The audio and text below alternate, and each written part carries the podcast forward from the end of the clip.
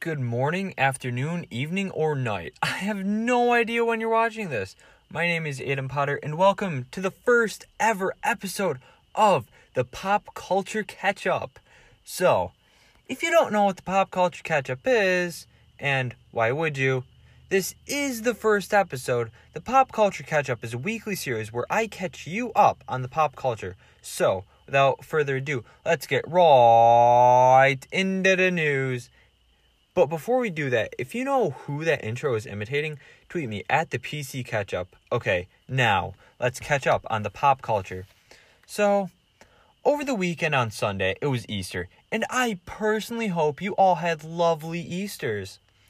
But a holiday that's been around for hundreds of years hardly classifies as pop culture, right? Well, you see, that's where you're completely. Yeah, right. However, the popular anime and manga known as JoJo's Bizarre Adventure, run by the mangaka Hirohiko Araki, had a JoJo event. This event was essentially just something to show off the anime and manga with tiny little things like interviews with VAs. Pr- pretty good stuff, if you ask me. However, right at the end, something pretty big for JoJo happened. It was announced that David Productions will be animating part 6 of JoJo's Bizarre Adventure, Stone Ocean.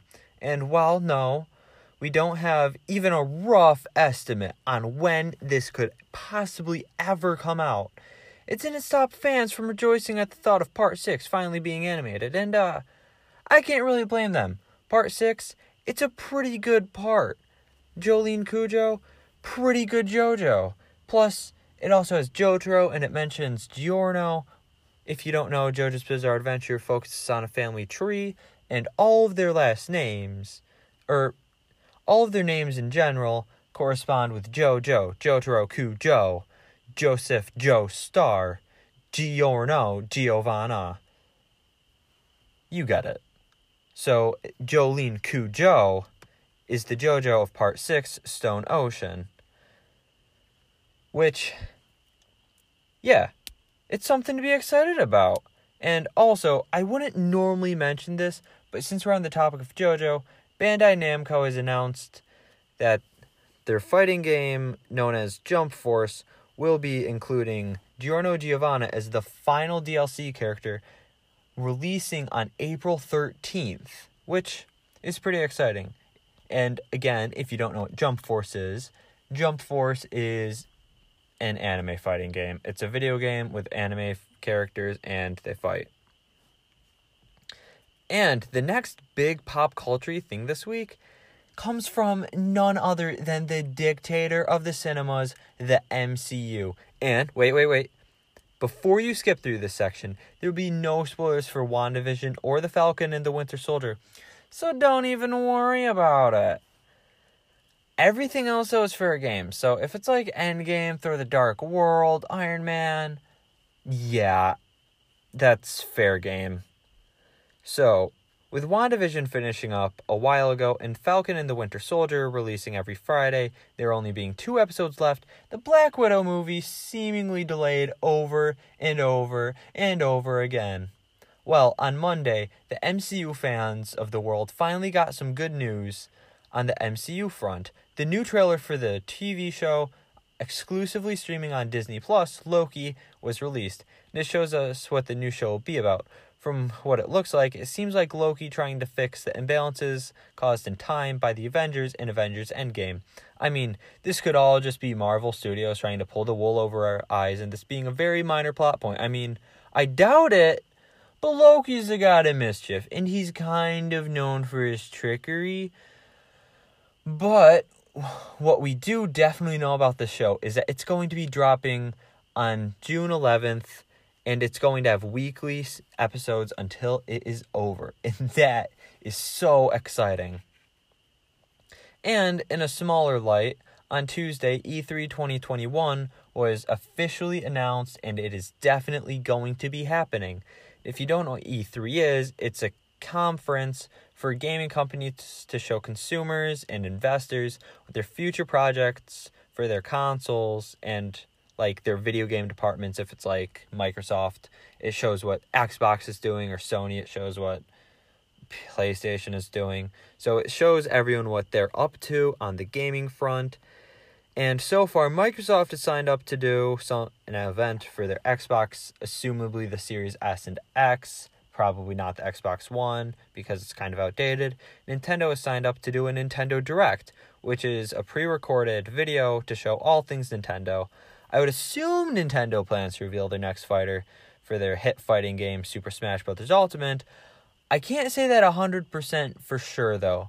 You never know with Nintendo. Now, the reason E3 confirmation this year is such a big deal is because last year was canceled due to a certain world event that caused people to not be able to go places. So many speculated that this year's E3 would also be canceled, which it isn't, gladly, but it is all virtual for what I would assume are obvious reasons. In this next story, it's not necessarily pop culture, which is just fantastic. I can't believe I'm going off topic on my first episode. However, I would be remiss if I didn't mention that Prince Philip sadly passed away on Friday, which will definitely affect many people in many different ways. In other news, set photos for a Powerpuff Girls reboot have been shown off. Now, if you're like everyone else in the world who knows anything about the Powerpuff Girls, which is like children, you would be asking, I thought that it already had a reboot. And you know what? You're absolutely correct. It did already have a reboot. So, why is it having a second one? It's because the second one, as I'm sure you guessed from the words set and photo, it's a live action reboot.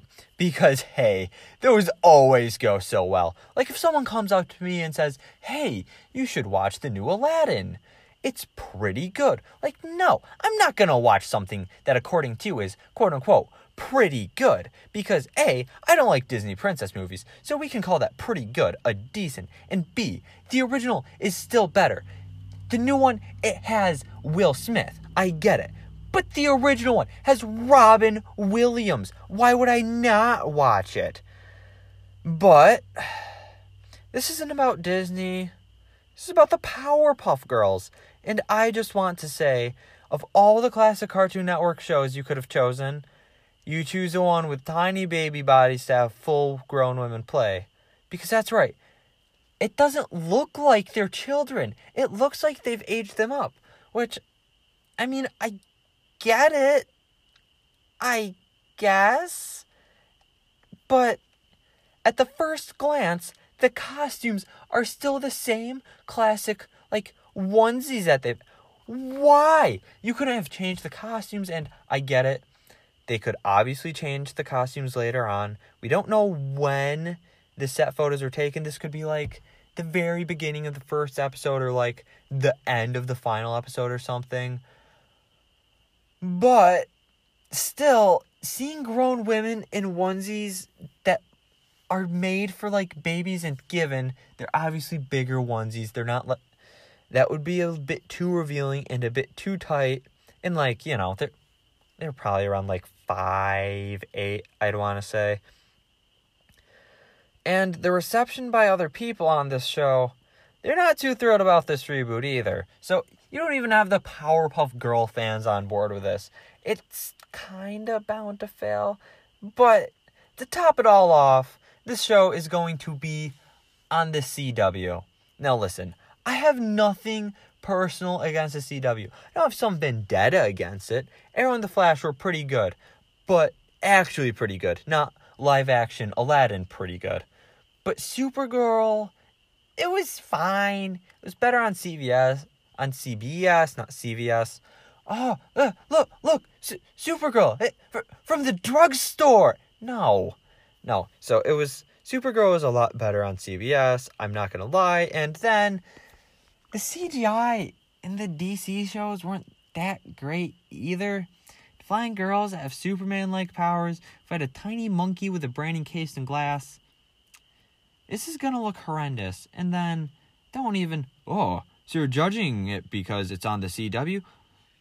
Because, yes, yes, I am judging it because it's on the CW. Other than Arrow, The Flash, and Supergirl, can you name one thing that's come from the CW? I'm waiting.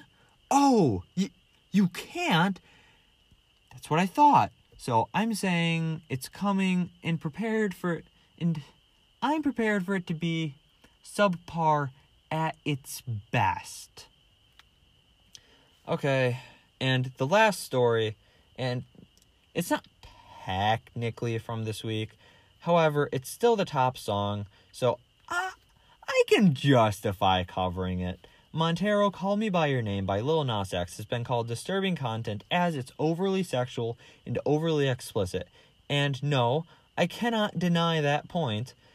But this does lead me into a seg- segment that will be reoccurring throughout the show, which I like to call Is It Worse Than Fack? And hey, uh, real quick, if you're comfortable with sexual themes, now is a good place to stop listening. So goodbye. I hope to see you next week. For those of you strong hearted and willing to brave your way through this segment, Is It Worse Than Fack? is a segment where I will be reviewing the lyrics of songs to see if it was worse than the 20 than the 2005 Eminem song Fack. If you're unaware of what Fack is, it's a song that Eminem wrote while high off his mind, with all the lyrics being talking about him coming.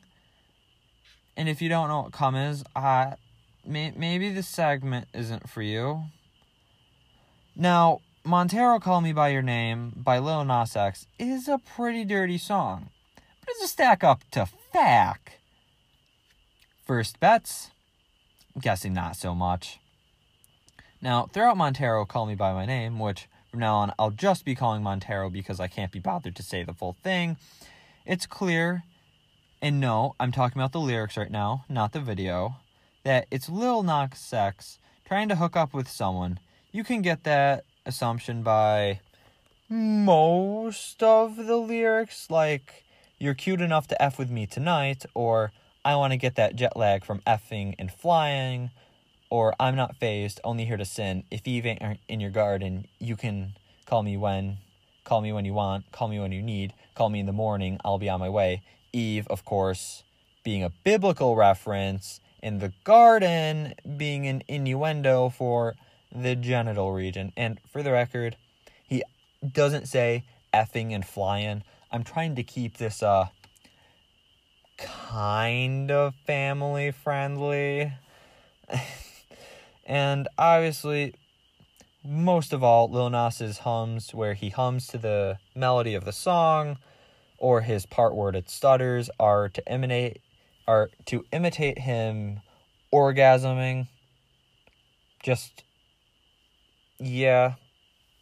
You know there's other examples other than those lyrics and uh, the humming but those are the biggest examples throughout the song. Also throughout the song Lil Nas X talks about drugs with lyrics such as looking at the table all I see is weed and white. Weed being marijuana I don't I don't know why I said it like that um and white being cocaine or cocaine and drinking with your friends which straight up mentions cocaine and that's it on the drug part. And there will be people mad at me if I don't mention that Lil Nas X in the music video, he's going down a stripper pole that goes down to hell and he gives a lap dance to Satan. However, Fack doesn't have a music video, so I'm not going to use that as a point. And even if, if I did, I still think Fack would win. Now, for Fack, I'm leaving a lot of the sexual stuff, in Fack out of the segment, or else we'd be here for uh, hmm, three and a half minutes while I recite every single lyric of Fack. And I'll be honest, I know every single lyric because the song's kind of fire if you don't pay attention to the lyrics. But that doesn't make it good. And again, three and a half minutes, kind of a waste of time. If you want to listen to the lyrics, you can listen to the song. So, for Fack's most sexual parts, it includes him hooking up with a girl and trying to get her to call her sister up and have a threesome between Eminem and this girl. Um, a finger is also put up his butt, leading to the lyrics, Oh, your finger's went in my A. Ow, that hurts. Take it out now. Oh, wait a minute. Oh, put it back in, in, in, in. This don't mean I'm gay. I don't like men. I like boobs, boobs, boobs. Now see that gerbil? Grab that tube. Shove it up my butt. Let that little rascal nibble on my a-hole. Again, more colorful language than a-hole and a, as I'm sure you can also assume. And, uh, it gets right to the point with that. I mean, I'm sure you can picture what's happening. And, uh, you know, Eminem also has a segment of him orgasming where he just repeats, I'm Slim Shady, uh, except it sounds more like, which, you know, yeah, y- you know. So, Fack, I'd like to say beats Montero by far on the sexual standpoint, and for drugs, Eminem was high off his mind while writing this. This is quite literally the ramblings of someone who is horny while high. So Faquin's there too. So final conclusion, no. Montero, Call Me By Your Name is not worse than Hit, and by hit I mean flop, 2005 song Fack. Well, that does it for the first episode of Pop Culture Catch Up. Thank you so much for listening. And if you enjoyed the show, please leave a like a, a nice review or something. Or you know, rate it well. Give, give me like at least 4 stars, please. Remember, I'm also on Apple Podcast, Spotify, and like essentially wherever else you could even listen to a podcast. So thank you so much for listening and I'll see you next week. Please please come back next week. I'm a bit desperate. Okay, thank you. Bye bye.